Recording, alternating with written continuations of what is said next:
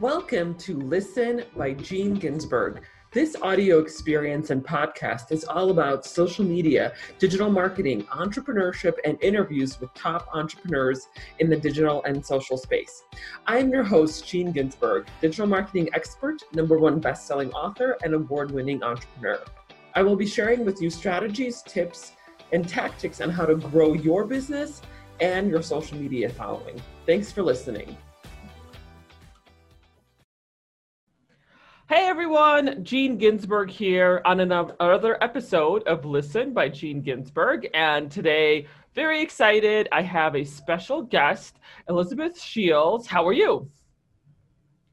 Good. Thanks so much for having me. Awesome. Thanks for being here. I'm, I'm very excited to learn what about what you're doing, about your entrepreneurial journey. So let's uh, jump right in. So tell us about your background. Yeah, so I started out as a wedding planner in the Pacific Northwest, and I was working and we would produce about 150 weddings a year um, between the market. Um, we're in basically Seattle, Portland, and Bend, Pacific Northwest and uh, a couple years ago, we were looking for some technology and we just couldn't find what we were needing to help streamline the wedding planning process. So that, you know, when working with clients and their vendors to produce and get to that big, you know, beautiful wedding day. So my uh, co-founder and I, Nora, we ended up just uh, very naively saying, let's build technology for our company. And that snowballed into a company called Rock Paper Coin. Um, that is a firm that is, you know, bringing together vendors and engaged couples to do the contract and invoicing process. Um, so, you know, as some of your listeners may know, the, the wedding industry is made up of small to medium sized businesses right now. And a lot of our um, you know, just looking for technology that's specific to the industry. So we went on a roller coaster of a ride to get to this point, but we are now excited to have you know one platform where businesses come and be that burden off of like working with suppliers and saving people time and money. Wow, so that is um, that's a great way to to create a business for yourself is just finding a need right? Like you know uh, scratch the the itch that basically is what we're saying here. So how when did you create the actual software? Like how long ago was that? Yeah about three years ago we were you know commiserating over that our job into babysitting for any wedding plan listening i'm sure you you know those pain points all too well. Um, and we we really just did like let's test out a bunch of software that's on the market. And so we did that for a year and and really was built for the industry. So nothing really worked um, to help streamline it just kind of further like a disconnect and then we went in and did a ton of market research. Um, we talked to actually 300 wedding planners nationwide. So it took a lot of time to just kind of get our head wrapped around of what we wanted to build. And from there, we got a prototype, started doing some testing, and we just launched um, last August officially, but we used it internally for three months to flush out as many bugs as possible. And then kind of in November went more like with a nationwide, you know, public um, launch. So um, just hit our one year, um, which has been exciting and um, kind of a, a crazy ride. Wow. Well, congratulations. It's now that it's been a year. So how is this different? How this software different, let's say, from like the Knot or other big um, softwares or I guess companies out there that are in the space?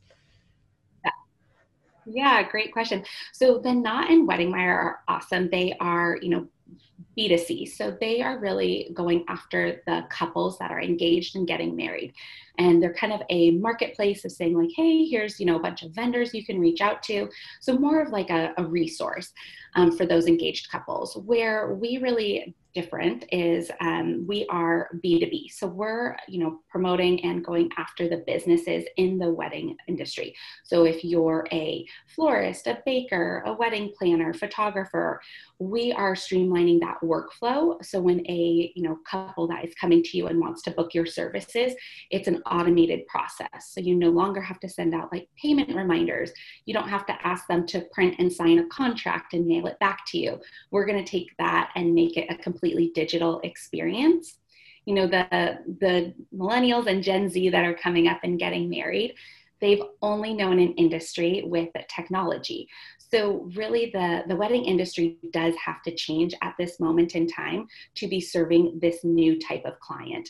Um, having a checkbook is just not something that like millennials or Gen Zs are going to have readily available, but they are going to have their phone. So they still want to sign contracts and they still want to make payments. They just want to do it on their phone. So we just we are working to kind of take the businesses keep their system still in place, but move it digital. So then the couples who are now wanting to book their services, they have that digital mobile experience that they can, they've always wanted.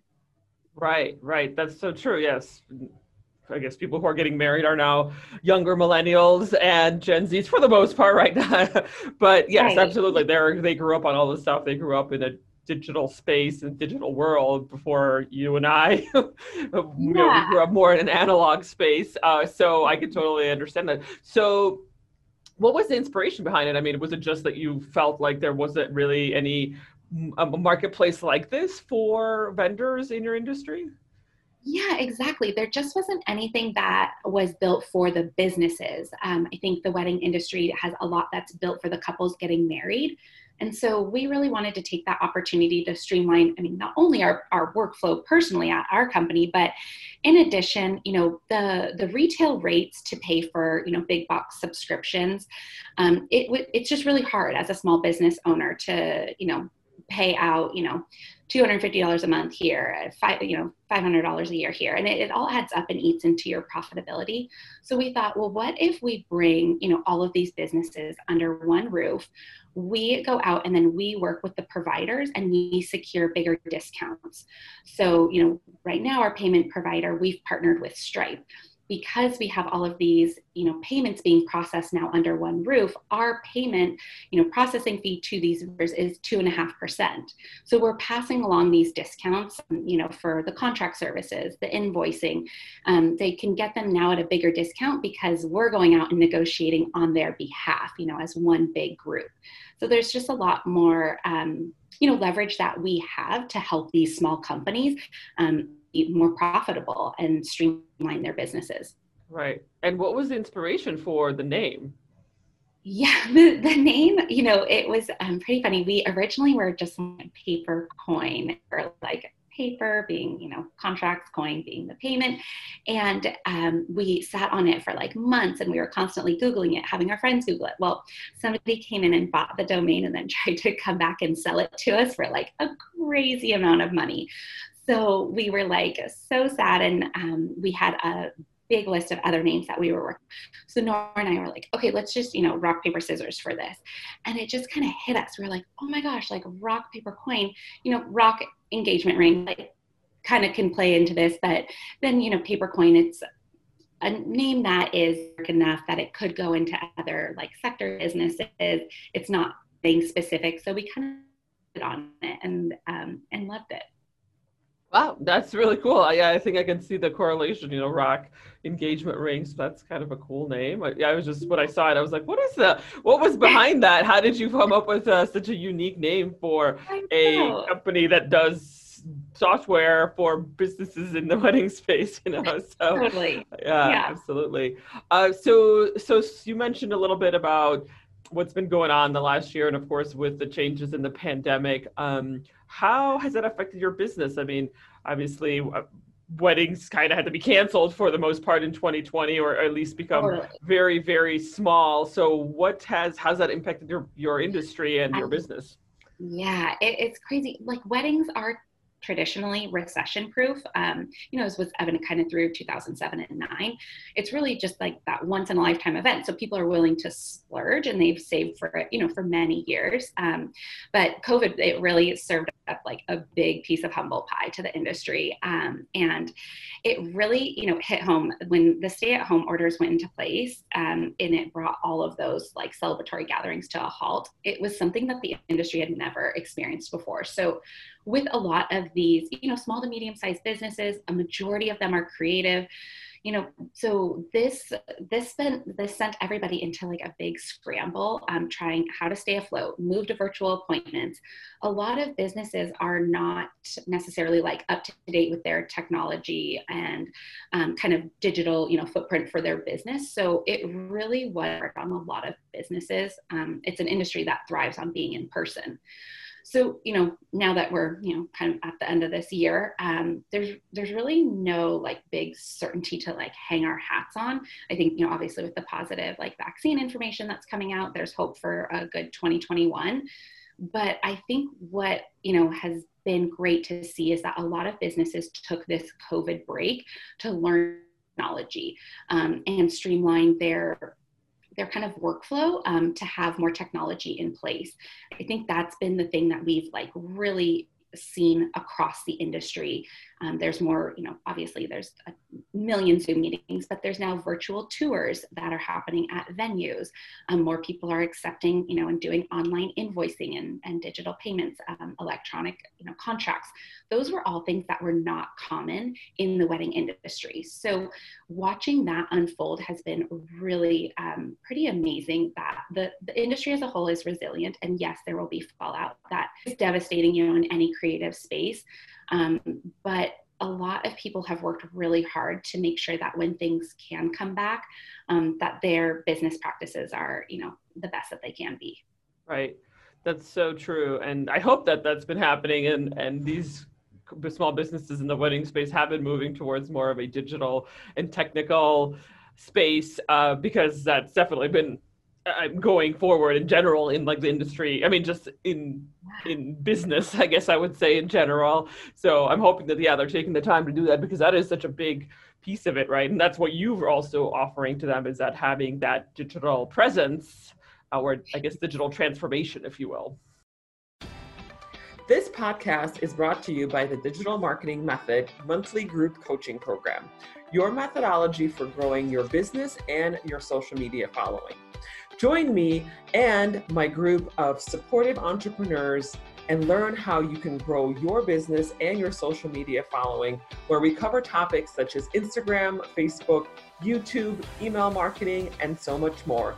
Go to dmgroup.online. dmgroup.online. Yeah, it was an interesting time. We launched at the end of a, you know, 2019 wedding season. And so we were so excited to have like a big 2020 wedding season and that just, you know, didn't happen. And so we were scrambling, you know, internally to figure out like what do we do? Like how can we pivot? But we saw early on in April and May that our sign up and adoption rate was just skyrocketing and we are like oh wait i guess now more people have time they're not you know you know head down working super hard on these weddings and executing them and spending long hours you know on site. They have more time now to be adopting new technology. So we kind of wedged ourselves in at this really interesting opportunity where yes like our transactions you know are smaller at their deposits. We're not seeing those big transactions happen for the instant but the signups are crazy um, because people are now realizing how important it is to have that digital experience not only just for these millennials and you know gen z that are coming up um, but really just so that they're not do everything in person that they can still book weddings um, with you know distance um, and you know digital experience Right. And are weddings still happening? Because for friends that I've had, a lot of them had to postpone or cancel their weddings this year. So are weddings still ha- happening or are they just like really, really small? They, you know, probably two two ways to look at this. I would say, you know, on the coast they're probably a little bit more conservative um, in the pandemic. So where we're based, you know, the Pacific Northwest, like no weddings happening. But there are still weddings happening in, you know, Middle America and some of, you know, other states there they are still having some of the bigger weddings um, take place and have some social distancing measures that they're doing. As a whole i would say the majority we we see the statistics somewhere between 85 to 87 percent of weddings in 2020 postponed to 2021 Now, what will be really interesting to watch um, what happens in 2021 is that some of these weddings, they had micro weddings. So they had, you know, under 20 people. Well, the average budget was still $14,000 for these micro weddings.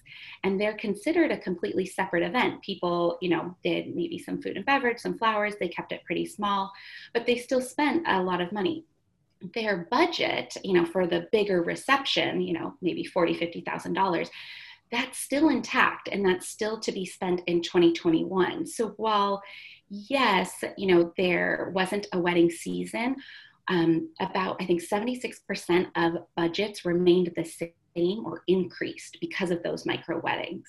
So it'll just be interesting to see, you know, how the 2021 wedding season shakes out and if people do still spend that full budget amount yeah, I I hope that that's the case, and I hope that we have a wedding season in 2021 because I don't nah this this is this is going to air beginning of January. Uh, this is going to air so what's it January 2021. So right now when we're talking about it, I, I don't know. I mean the changes. I guess we're starting to see changes and, and perhaps a vaccine, but who knows how things are going to shake out. You never like I thought this thing was going to be over by the time summer rolled around in 2020, and it was not even remotely the case. So um, I'm definitely keeping my fingers crossed for the wedding season in 2021. Yeah, yeah, um, we are too, and you know, just all live events. I think that um, it's just been super hard on, on not only the wedding industry, but so many industries that really thrive off of those in-person, you know, celebrations and, and events. Right. Yeah. I mean, that's how we are, right? As humans, we like to hang out with others. And it's just been such a weird experience and a weird year for everyone. Uh, but yeah, I hope, I'm hoping that things will change in the new year. Um, just, uh, it's just, you never know how, like, this thing, this thing has trans. I did not expect this to be the case, honestly. Like, speaking now at the end of 2020, uh, it's just been a weird experience and did not expect yeah. this to be the case at all. Um, so, uh, one last question I usually like to ask uh, my podcast guests is, and we talked a little bit about this, I guess, touched upon the uh, predictions, but what is your prediction for the industry? And that could be your industry specifically, you know, talking about the wedding industry, but also it could be anything terraforming Mars, AI, self driving cars whatever you decide it's more of it's a very yeah. open-ended question. Yeah. No I, I love i love that question. You know i think short term the industry is going to bounce back from covid. So you know 2021 there might still be some impacts um, but people are going to continue getting married. They're going to continue spending a lot of money. You know couples plan you know and save for these weddings for years. So the industry will be back. Um, you know some experts expect like a 33 to 40 percent growth in 2021 and that will trickle into 2022 too. So I think that's kind of like short term. Um, you know, my my prediction, well, my hopeful prediction, I should say, is is a bounce back long term i think it's just going to be we're going to see more technology um, really driving into the wedding industry um, from you know 3d venue mapping to these virtual appointments um, to even a virtual aspect um, at some weddings. I think that's really going to be where the wedding industry heads um, long term. There are no technology companies that have um, come into the wedding space specifically built for the industry. I think it's really it's a hard vertical to to enter into and figure out how to get to profitability because you know it's a bunch of small to medium sized businesses. So big companies they don't necessarily see this big opportunity or this big marketplace. And i think that's really short sighted um, you know for for a couple reasons. So i think that as we watch some of these um, newer technology companies us included right let's hope um, i think that it's going to show some of the bigger companies that there is a way to to produce technology for this industry. Um, there will be a way to you know monetize it on on some level but it's a massive industry, know, in the U.S. alone, but globally. And there, there's just a really big disconnect um, with how the industry is operating right now, and it's very outdated. So I, I would predict long term, we're just going to see a lot more technology, some of the bigger names um, entering into the space um, to try to get a little bit of a market share an interesting Absolutely. statistic out there um, right now that no major you know contractor invoice company that is in the wedding industry has more than 5% of the market share right now so i think that just goes to show like there's there there aren't these big companies that are coming in because it's such an unknown space, unknown vertical for some of the bigger names. And I think as as we watch um, technology adapt and the younger generations come up, that's that's going to change drastically. I'm, I mean, I love everything that you're saying because I am such a big technology. That's that's a big mission, part of my mission eh, of my business and just in general. I love technology. I think that's what's moving things along, and and I of course I work with a lot of businesses too that are more tradition and i wouldn't say all of them are traditional but a lot of them don't have a digital presence or don't use technology and you know, part of having a digital presence is also streamlining your business. And so that's been a big piece of what we do and how we help our company companies that we work with. Uh, but one more question i did want to ask you um, i think that's kind of i think that would be pretty relevant to the audiences who are listening who potentially might be interested in creating their own software or going down that path. So it sounds like you didn't come from a technology background, right? You were a wedding planner. So tell me about your experience in creating software from someone who might not be very technologically savvy. Yes. Oh my gosh. It it has been and will continue to be an absolutely like wild ride. Um, as a non you know technical co-founder, it was a steep learning curve in our like first meeting with the agency that was creating our prototype. I probably had like four pages of words that I had to go home and Google. I was like, I don't even know what they're saying. Like I am in over my head. But I think what we learned in all of this is that the entrepreneur world is incredibly giving. And so people who have been in your shoes and walked, you know, that same road, they look back all the time to try and help pull you forward. So, you know, getting to know people in your market that have you know been entrepreneurs and it can be in a different industry there is just so much to learn from somebody who has walked in those shoes before so, getting really good advisors, um, really good mentors, even before you get into the development, is essential. You know, you can Google, you know, how do I start a company? And sure, it's going to start with a, a business plan. But so many companies fail. If you can really do a good job in surrounding yourself with people who have been successful, your odds are going to skyrocket. You will be able to bounce ideas off of them. You will be able to, you know, use them as a resource. What worked, what didn't work, um, and then a lot of it is just going to be trial and error. You have to be resilient as a entrepreneur. So, you know, you will hear no more than you hear yes, and you just have to take those no's as you know fire in your belly to keep doing and believing in in your product. Yes, I love that. That's definitely another takeaway from this conversation is um, for someone like you who, you know, you mentioned you're like, I went to this meeting, I had no idea what they were saying, and but you still moved on, right? You still pushed yeah. forward. You weren't. This isn't going to deter you from creating a software, even though you might not have a software or a technology background. You're like, well, that's fine this sucks and maybe I don't know a lot of it now, but I'll learn over time. But that's not going to deter me from moving forward. Totally. I love that you know, we had so many that were like in you know in our like cheering for us. I would say that the one big thing that we had to learn the hard way is we talked about fundraising and we talked about how to go out and raise money for the company. And that was great. We got really good advice but we never asked the question of when. And that ended up really you know being a hard lesson to learn is that you as a you know entrepreneur if your business model ha- has to take on you know outside you have to fundraise early and all the time. Like that is going to be your primary objective. Um, i think we we knew we were going to be fundraising and we started late and you know we ran out of money and we encountered like all of these hiccups. And if we had just started earlier it's it takes you know probably six to eight maybe even up to a year to raise money. So starting really early is just something that i wish that i had asked the question of when instead of like how or what or you know um, when was was the biggest thing that I missed as an entrepreneur.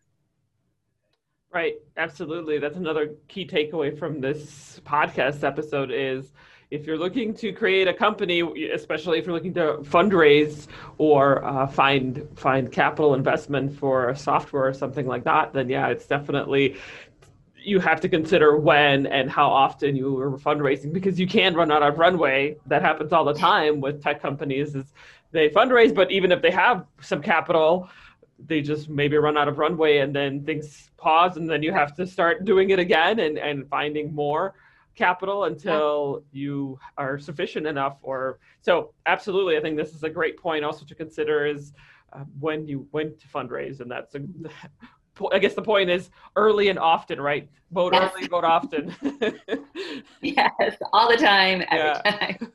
awesome. Well, that was very insightful. Thanks for sharing that. I was very curious to know how you decided to go down that path, but also what was your experience like when it came to fundraising? Uh, not fund, well, fundraising, but also how to create a technology from someone who's not, you know, very tech savvy. So uh, I'm sure that, that the people who are listening to this podcast would love to hear about that. Uh, because I'm sure a lot of them are also in the same boat. Um, so thanks so much for being here. This is super helpful. Uh, how can our audiences get in touch with you? Absolutely. So um, our website is rockpapercoin.com. You are welcome to reach out. You can follow us on Instagram, rockpapercoin. You um, can also find us on Facebook, and then you know feel free to reach out to me directly. My um, contact information is on the website. I am now you know being one of those entrepreneurs that has has walked for a few years in these shoes, and um, the soles are are wearing thin. But I do want to look back, and I do want to help others. So um, any questions, um, anything that I can provide to somebody who's thinking about about starting a company, please um, don't hesitate to reach out. Great. Thank you so much, Elizabeth Shields. Great to have you on the show. Thank you.